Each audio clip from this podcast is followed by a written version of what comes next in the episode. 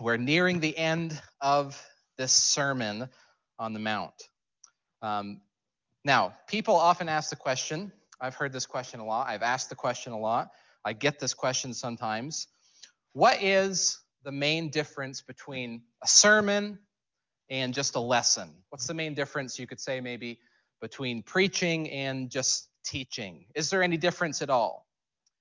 Well, certainly some of it is just semantics, it's the way we use words. But one answer to that question that I've, I've heard a lot of times, and I think it's pretty helpful, I've heard it from different mentors and, and professors in school and, and uh, preachers that, I've, that I still listen to, is this that if teaching is mainly a transfer of information, you're imparting uh, truth from, from you to the hearer, then preaching or a sermon sort of goes beyond just the transfer of information and calls for a verdict. What do I mean by that? Well, if teaching puts the facts out there, if the teaching gives you the what, then preaching calls for the, the so what. Now, if you know that and it's true, then the question is, what are you going to do with it? And maybe that's the question we ask when we hear a sermon, a message.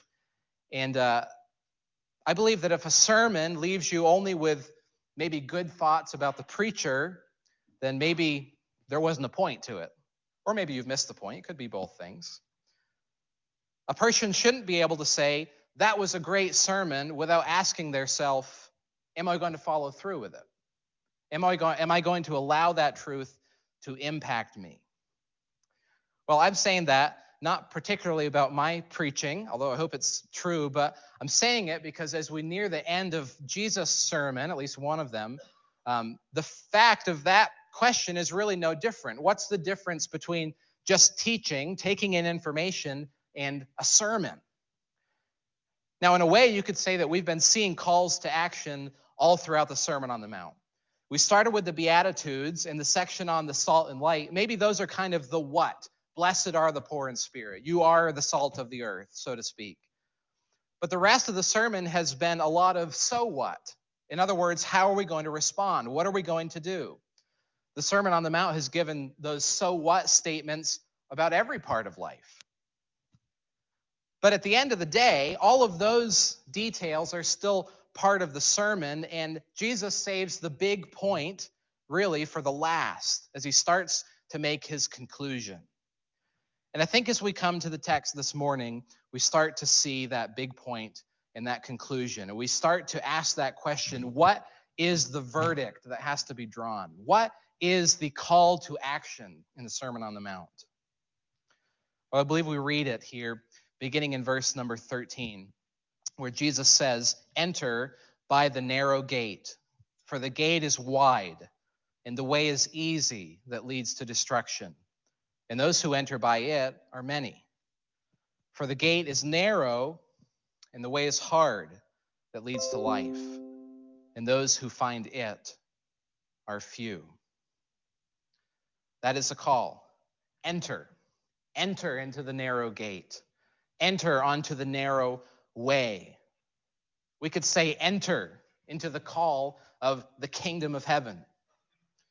Now, in Matthew, before the, the Sermon on the Mount, we only get one glimpse of Jesus preaching, and that was what we saw in Matthew 4, where he said after his baptism and after his temptation in the wilderness, it, he began to preach, saying, Repent, for the kingdom of heaven is at hand. That's what he had been preaching. That was his general message. Repent, for the kingdom of heaven is at hand. Now, earlier sermons, we can go back to those at some point, but we've gone to great lengths talking about the fact that the kingdom was at hand because Christ had come. The kingdom is God's kingship, and his kingship was close by. It was at hand because what we will see to be the king himself was close by and at hand. Jesus is the king who calls people to follow him and enter his kingdom, and he shows them the way. And truly, we could say, he makes the way. And as we'll see at the end of the sermon, he is the way. We've been told that the kingdom belongs to the poor in spirit, it belongs to the persecuted. We've been told that the kingdom can only be entered with, with true righteousness that exceeds that of the scribes and Pharisees. We've been told that we must seek God's kingdom first, above all else. We've been told to ask and seek and, and knock, and the Father will give good gifts to his children. And now Jesus is telling us to enter, enter by the narrow way. All of this, I believe, is kingdom teaching, and it all comes back, we'll see in this passage, to Jesus. What he says and who he is, and the question is, what do we do with it? What do we make of it? When Jesus came on the scene, humanly speaking, the standard was raised immensely. No longer was the highest standard simply to look at the religious leaders of that day. Jesus has said, even within this very sermon, that their righteousness is not enough. It had to be truer than that. The status quo of the day was not enough. The way had to be narrower than that. As we go through these verses, and we're going to look all the way down through verse 23 today, we'll see that Jesus is essentially saying that there will be many who pretend to be in the kingdom and many who falsely believe to be in the kingdom, but in reality, the way is narrow, and the call is to enter by the narrow way. Thinking of this in broader terms, do we say, as we're nearing the end of the Sermon on the Mount, that it's a good sermon? Well, I think if we were sitting there, or maybe standing there as Jesus was teaching, and we went up to him after he got done and we said, That was a great sermon, teacher, he would probably say to us, Well, did you listen? What will you do with it? Will you follow me? He knows it's a great sermon. He, he is the one who dictates what the truth is, after all. The question is not whether it was a great sermon. The question is, what will we do with what he has said? Will we enter by the narrow way? I want to keep reading in Matthew 7, pick up again uh, in verse 13 and read down to 23. Enter by the narrow gate, for the gate is wide and the way is easy that leads to destruction, and those who enter by it are many.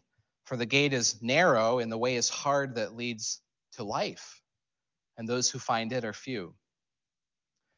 Beware of false prophets who come to you in sheep's clothing, but inwardly are ravenous wolves. You'll recognize them by their fruits.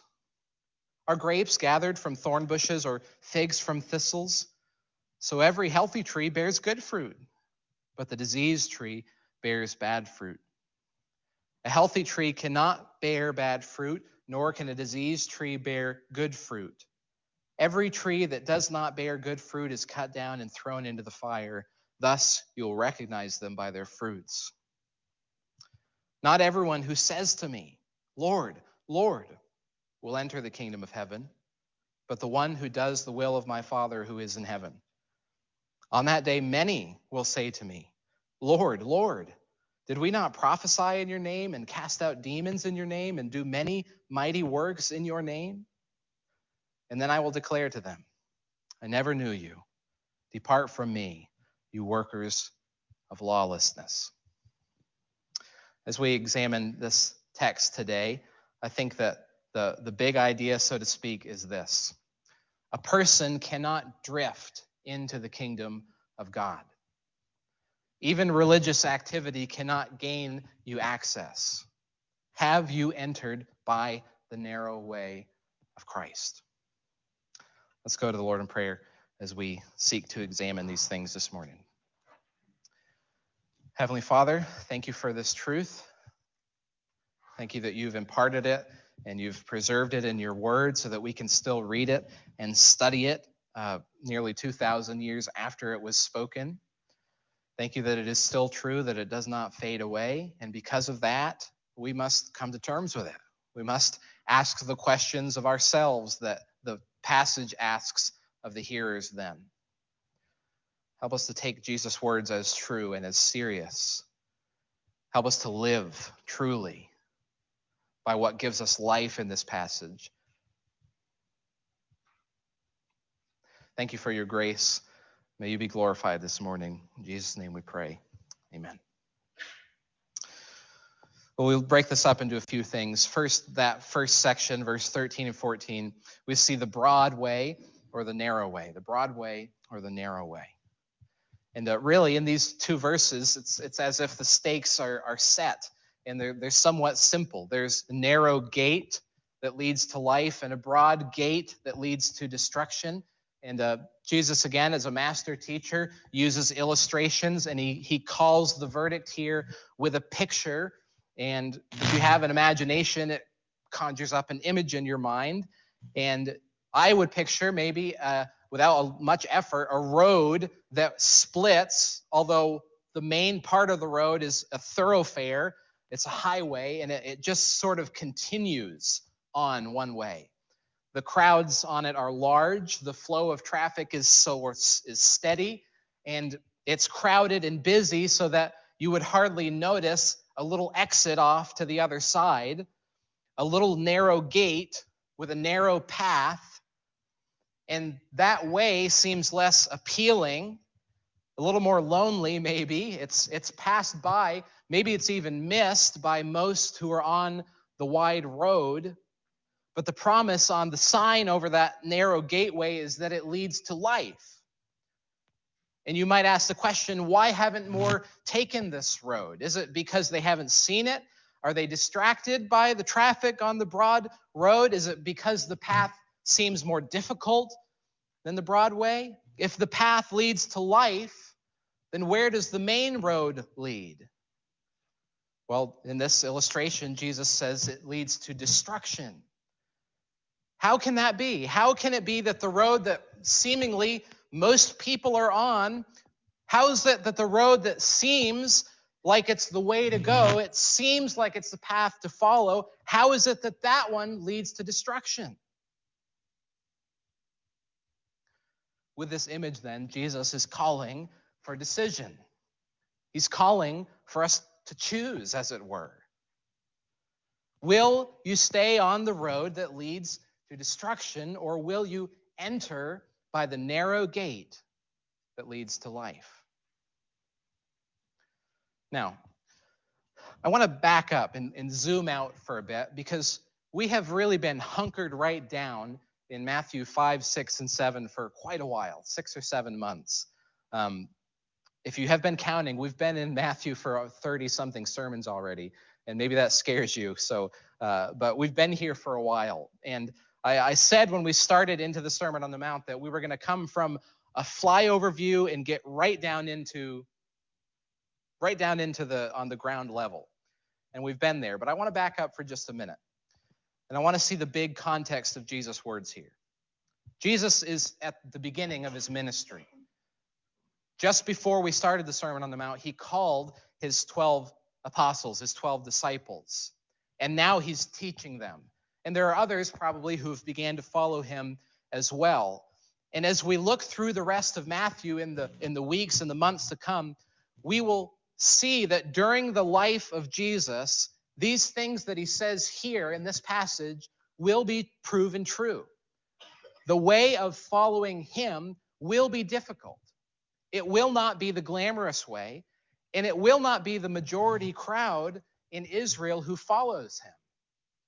In fact, his ministry is recounted by the Apostle John as this way He mm-hmm. came to his own, and his own people did not receive him.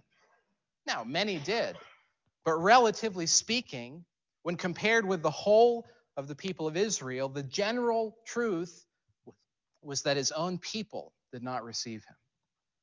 Many followed, but in the same comparison, many more did not following Jesus for those years, for those three, three and a half years that he had his earthly ministry, would have been a road that led to ridicule and rejection by the ruling class in Israel. It would lead to constant questioning and accusation, as we see of Jesus and his disciples multiple times.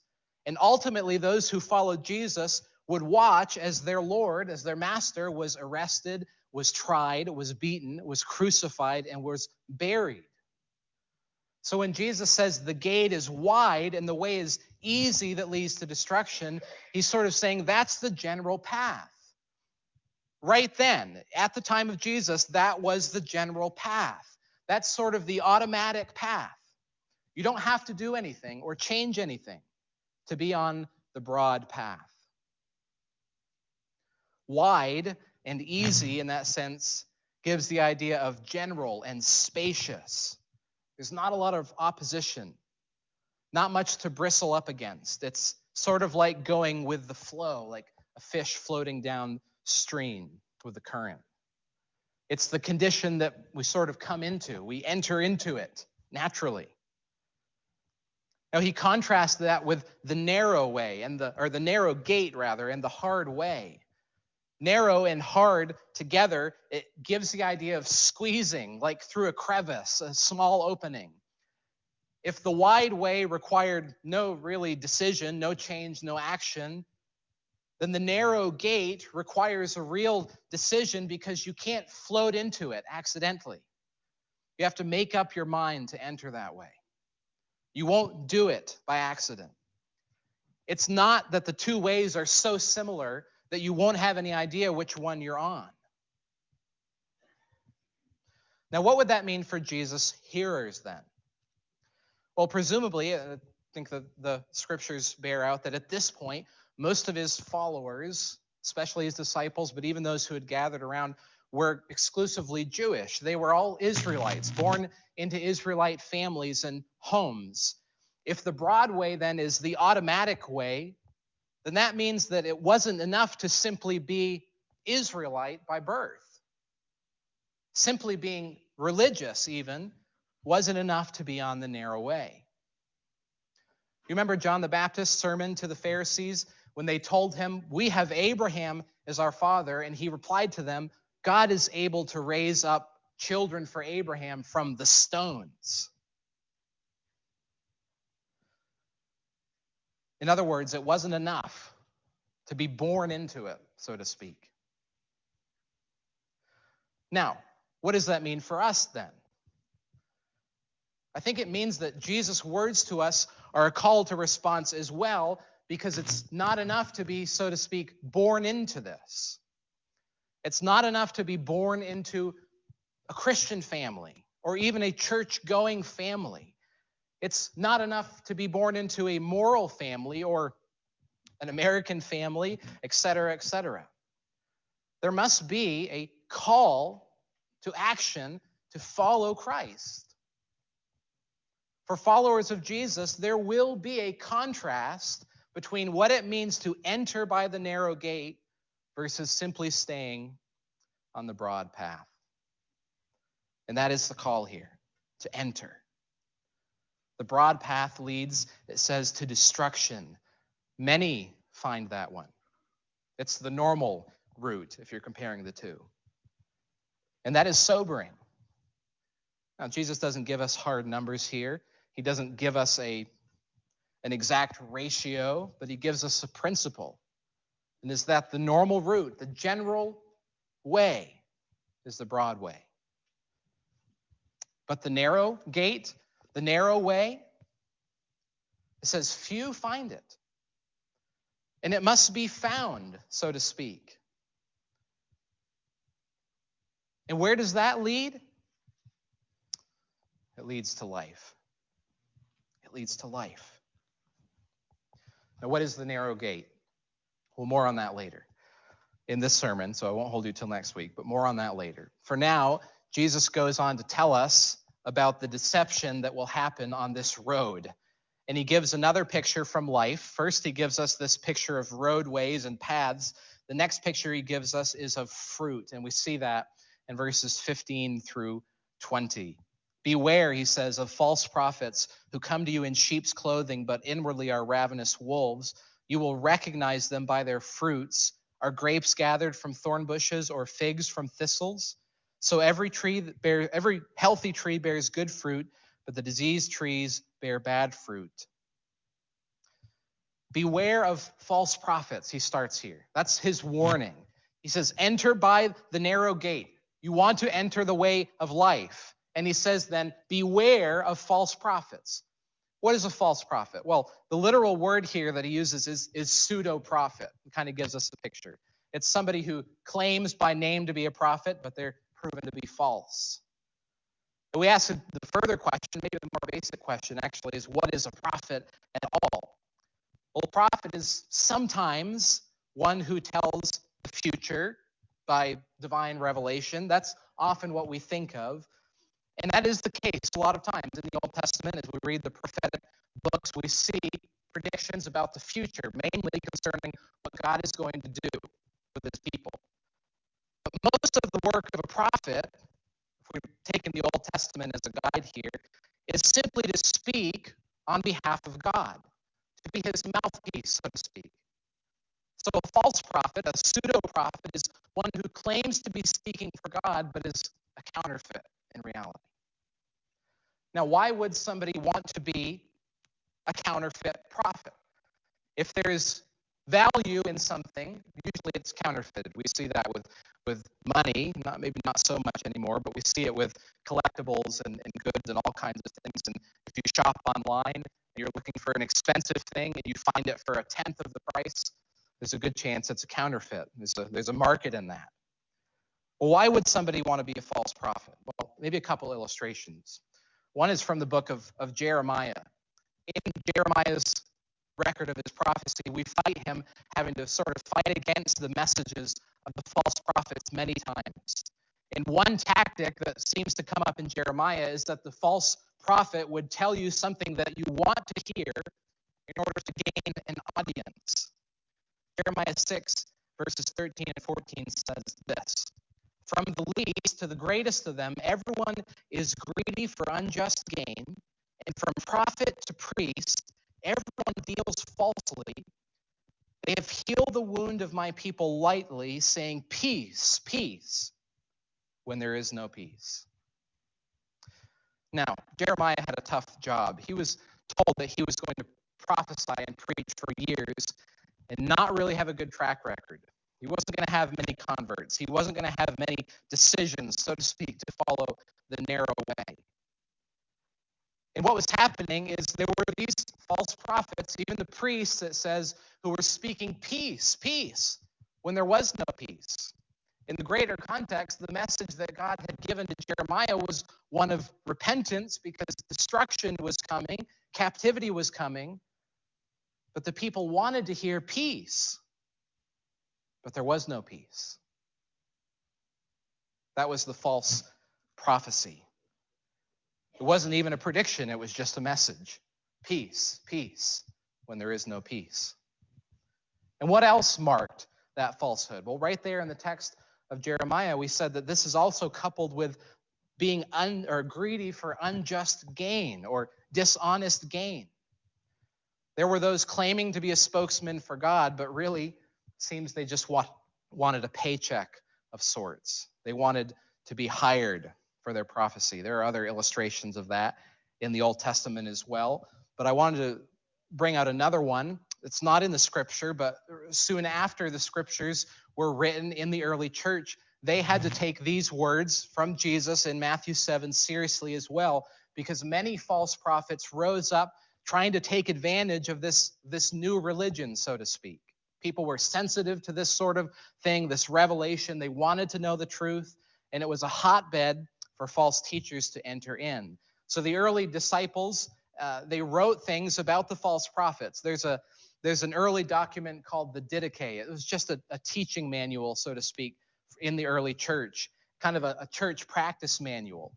And in that, there are really specific warnings about teachers who would come and they would just ask for money they would want to stay for a long time and they wouldn't want to work. It seemed like what marked the false teachers in those days was similar to what marked them in Jeremiah's day. They were greedy and they used the title of prophet for unjust gain. Now, this is still happening. We see it in our own world, we see it on our own televisions promises of great things and deliverance if you will only sow a seed by giving money to the preacher on the screen. Missionaries from across uh, from across the seas tell us stories about how these prophets will go into third world countries where people are suffering and sick and poor, and they will promise great prosperity and healing and wealth if they will give everything they have to the prophet. Jesus knew all about this, of course, which is why he warns that on this road of discipleship, there will be this deception. Now, how does he describe these false prophets? Well, he says they are wolves in sheep's clothing. Wolves, of course, as you said, that will be ravenous. It's a picture of destruction, of total annihilation, really, of, of just tearing apart the sheep. They seek to get everything they can from the sheep. They entice them with appealing messages, perhaps peace, peace, when there is no peace, or messages claiming to be from God. And by the time they're proven false, they've made off with their spoils and they're on to the next victim. Paul confirmed this in his day too. In the, toward the end of the book of Acts, he was having a, a real heartfelt conversation with the elders from the church in Ephesus, and he told them this. He said, I know, he was there for several years. He said, I know that after my departure, fierce wolves will come in among you, not sparing the flock. And from among your own selves will arise men, speaking twisted things to draw away disciples after them. Paul really resonates with what Jesus said. And he also adds a warning. He says, Sometimes these wolves will come from among you. This is, of course, all part of the deception, which is Satan's favorite tool. After all, he is the liar, the father of lies. And these false prophets, whether directly or indirectly, are serving the purposes of his lies and his deception.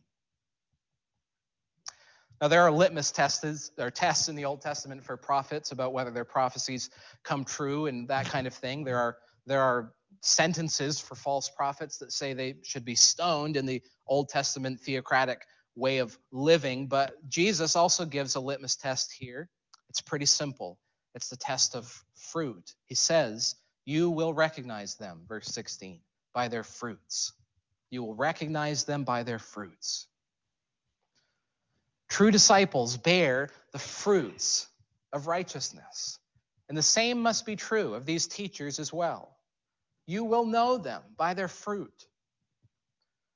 The New Testament, in many places, goes on to warn about the bad fruit of these false teachers things like division, greed, destruction of faith, immorality, false doctrine. A message that sounds good or even sounds true is not a reason necessarily to listen to a teacher. Jesus says you'll know them by their fruit. And he uses this great agricultural picture, a picture that probably his hearers would have been more familiar than us, although in a rural area we see this as well. He says, uh, Will a, uh, are grapes gathered from thorn bushes, or are figs gathered from thistles? Grapes are not gathered from thorn bushes, but grapevines, and figs do not come from thistles, but from fig trees. A good, uh, a good tree or a good plant produces good fruit, and a bad tree produces bad fruit. This is one of the areas where we're called to use discernment. Now, we learned a few weeks ago that we're not to judge our brothers and sisters by the way of condemnation or by, by unjust judgment, but we are as we saw in that same passage, to use discernment. And this is one of those places where we do that. We are to guard carefully and be very discerning about our teachers. There's a reason why James, the half brother of the Lord Jesus, said in James 3:1 that not many of you should become teachers, my brothers, for you know that we who teach will be judged with greater strictness. Deception is a very real tool of the enemy, and we must watch carefully that we don't fall into it. The fruits show the genuineness of a teacher. It's not just the words that come out of his mouth, it's the fruit of his life as well. And those who are false teachers will be repaid for their deception by the Lord. 2 Peter 2, verse 1 says this False prophets also arose among the people, just as there will be false teachers among you who will secretly bring in destructive, heresies, even denying the master who bought them, bringing upon them swift destruction. Ultimately, these false prophets, they deny the Lord. They claim to be his mouthpiece. They claim to be his spokesman, but they deny him. And their end is the same as the broad way that we've already read about in verse 13 and 14. It is destruction. Here in 2 Peter, it's the image, or uh, sorry, in Jesus' words, it's the image of fire. We often see in Scripture for God's judgment. And Jesus warns of this destruction both for those on the broad way and also for the pro- false prophets who seek to keep people and pull them into that broad way. So enter, Jesus says, by the narrow gate, as we started off, because the broad way leads to destruction and there is much, much deception to be found. The false prophets were those who were deceiving others. But as we continue to read on, we see that there's also a warning against self deception as well. And they often go hand in hand. Deception starts with believing a lie, self deception continues when you seek to uphold that lie at all costs, even when the truth points to another conclusion. And the sad reality is that there will be those who are surprised at their own deception. That's a dangerous state, but that's why Jesus warns against it. It leads us to verse 21 through 23. Not everyone who says to me, Lord, Lord, will enter the kingdom of heaven, but the one who does the will of my Father who is in heaven. On that day, many will say to me, Lord, Lord, did we not prophesy in your name and cast out demons in your name and do many mighty works in your name? And then I will declare to them, I never knew you. Depart from me, you workers of lawlessness. Here, Jesus continues his theme of, of entering. He started that in chapter 5, where he told of entering the kingdom of heaven only if your righteousness exceeded the scribes and Pharisees. He mentioned it in verse number 8 of this chapter, where we are told to knock and it will be opened. He continued in verse 13, as we read today, uh, where we are told to enter by the narrow gate. And now he says, Not everyone who says to me, Lord, Lord, will enter the kingdom of heaven. Again, this is a form of deception, this time self deception. There will be those who, who claim to be in the kingdom falsely, and there also will be those who are deceived into thinking they are on the narrow way, when in fact they have missed it. Many will be surprised, it seems. What is the contrast? Well, it's a contrast of empty profession versus, as Jesus says, those who do the will of the Father. What do they say? They say, Lord, Lord. Well, Paul tells us in Philippians that one day every knee will bow and every tongue confess that Jesus is Lord. And that's true. On that day, we call it the day of the Lord or the judgment day, everyone will have to admit, they will come to terms with the fact that Jesus is Lord.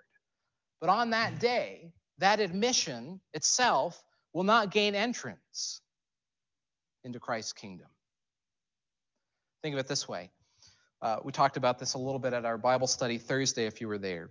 The Roman rulers uh, considered themselves deities, specifically uh, a few of the Caesars, and they demand to be called Lord. And there came a time under certain rulers where every Roman citizen had to come and pay a tax, and they had to proclaim Kaiser Kurios, which meant Caesar is Lord. And that was sort of a nod to the Caesar's idea that they were deity in one sense of the word. But Caesar is not Lord. Jesus is Lord. He, he is God, the Son of God. He is the one who says he is Lord. But just like there were those who said Caesar is Lord, no doubt just for the re- purpose of avoiding the Caesar's wrath, there will be those who say Jesus is Lord to avoid the wrath of God, but their lips are not matched by a transformed life. It is not enough to have an empty profession. In the last section, the test was fruit, and, and we might ask, well, what is the fruit? If bad fruit was is the deception and, and uh, false teaching and greed and destruction of faith, what is the good fruit? Well, I think in this section, Jesus gives some indication of what good fruit is and isn't. It is doing the will of the Father, and that means so much. We'll touch on that in a minute. But what is interesting to note is what the good fruit is not necessarily. Verse 22 says, Many will say, Lord, did we not prophesy? Did we not cast out demons? Did we not do many mighty works all in your name? And it's interesting because Jesus doesn't say, No, you didn't do those things. He doesn't say that they're lying about the fact that they prophesied and cast out demons and did mighty works. He simply says, I never knew you. I never knew you.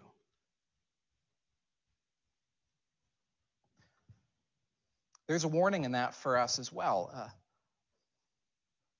a prophecy, a, a mighty work, a display of power is no guarantee that Christ is in that power, that he is in that prophecy, that he is in that mighty work. Just like in the story of Exodus, the magicians of Egypt could replicate certain of Moses' miracles. Uh, the power of darkness is strong. There is easily deception that takes place on many fronts when it comes to mighty works, casting out demons, even, prophecies. Does it mean that none of those things are ever true? Of course not. Of course, that's not what it means. But what it does mean is much of it is false. Now, the devil is no match for God, but spiritual power and warfare is real. And he does deceive in great ways, which is why the matter of fruit is so important. And the fruit is not necessarily mighty things, big works. The fruit is not necessarily uh, miracles and casting out demons. The fruit is not necessarily simply saying that Jesus is Lord. All of those things can be counterfeited. There's also something else that is so critical in these verses, and that is the fact that on that day, on the judgment day, the day of the Lord, as we would think about it, as we read about in the Old Testament, the one who is making the final analysis is Jesus himself. And this is really important because here in Matthew, this is the first time where Jesus, by his own words, sorts, sort of begins to show who he really is by his own teaching. He's more than just a teacher, he's more than just a good man. He is Lord, and he will be the one who determines who is and isn't in his kingdom. Those are his words. On that day, many will say to me, Lord, Lord. And what does he do? I say to you, depart. And what's the important question? I never knew you.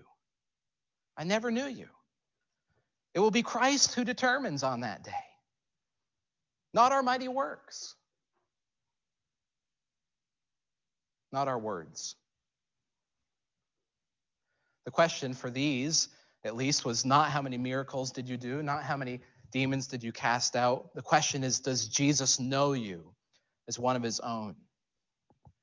Now, the word to know is used in an intimate sense. It's not facts knowledge, like things that we think about. It's not, well, here's a list of 10 things that are true and I know them. Of course, as, as Lord and God, Jesus knows everyone in the world and all the facts about them, but not everyone, as he says here, is known by the Lord in this relational sense.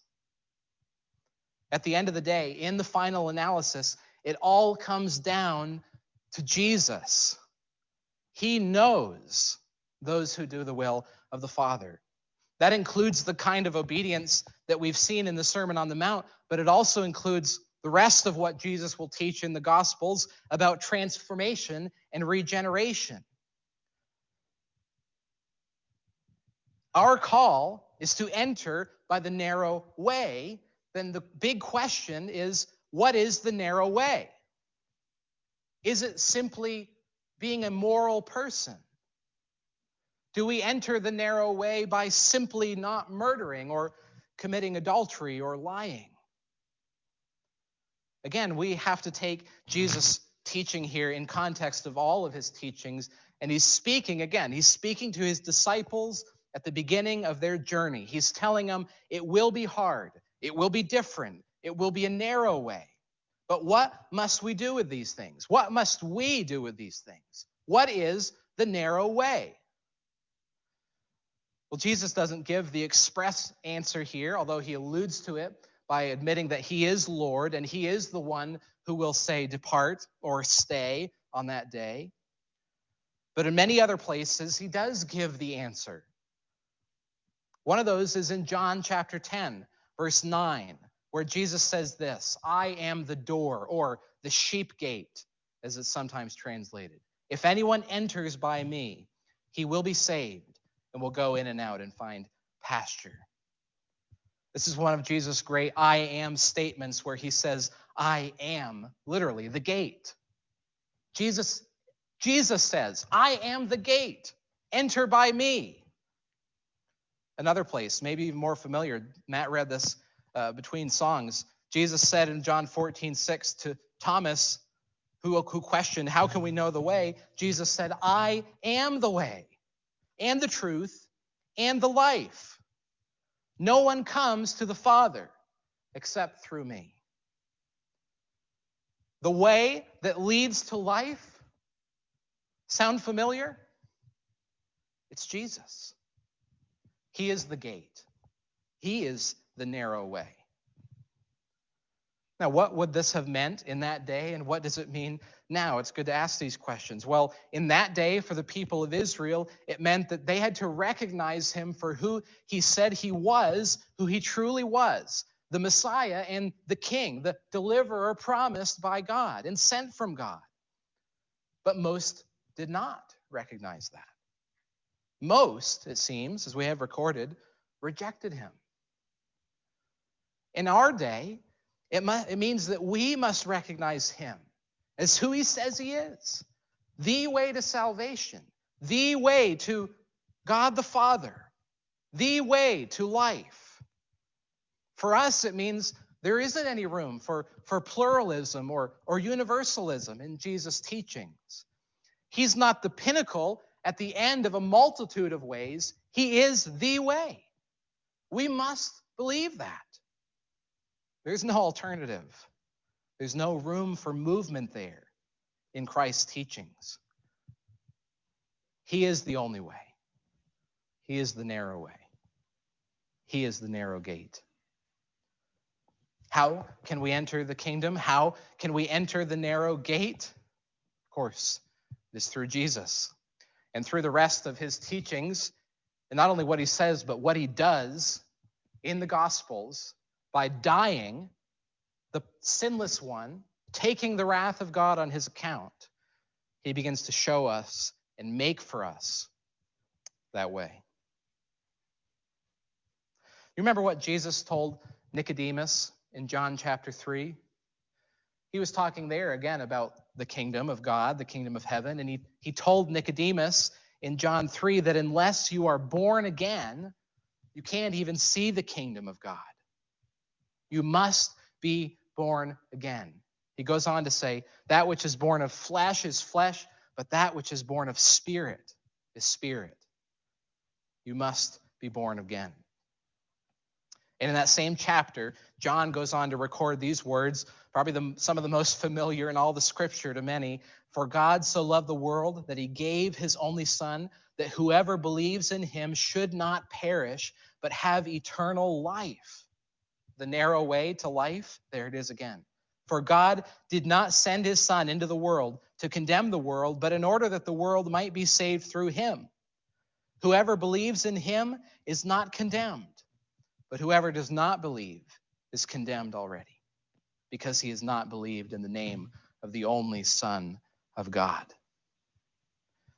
There is the broad and narrow way spelled out in different terms Whoever believes is not condemned, but whoever does not believe is condemned already.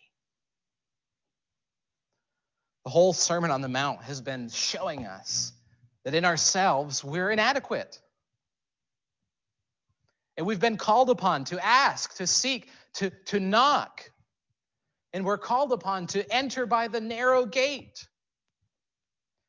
Have you entered through the narrow gate? Have you entered through the narrow gate of Jesus Christ? Have you come to Him for this life that only He gives, for transformation which only He provides, for righteousness which can satisfy God's demands? Have you entered by the narrow gate of Christ? And a follow up to that would be this if you have, are you depending on Him for righteousness each day as you walk the narrow way? Because the narrow gate leads into the narrow way. And it's not easy. It's not difficult, or it's, it's difficult. It's not automatic. It's, it requires help. Have you entered by the narrow gate of Christ? And are you depending on Him to give you help so that you can follow Him in the way that He's been showing us in the Sermon on the Mount? He is our Lord, He is our Savior, He is our Master. A person cannot drift into the kingdom of God. Even religious activity cannot gain you access. Have you entered by the narrow way of Christ? Lord, uh, the call seems seems clear to me. I hope it seems clear to those who need to hear it, and I don't know who needs to hear it in a new and fresh sense. Only you know that. Only you can speak into hearts. Only you can open eyes, give understanding where there was darkness and clouded view.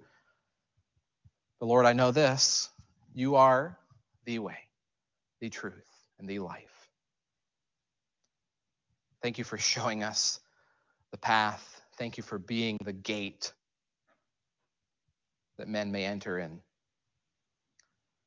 Would you do that work today of drawing people to yourself? Would you continue to do it, Lord? Would you do it through the ministries, the words, the love of the people at our church? Would you, uh, would you continue to show that you are the narrow gate? and compel people to enter in by it. May we follow you as you seek this, and may we do your will, Heavenly Father. We pray this in the name of Christ Jesus, our Lord. Amen.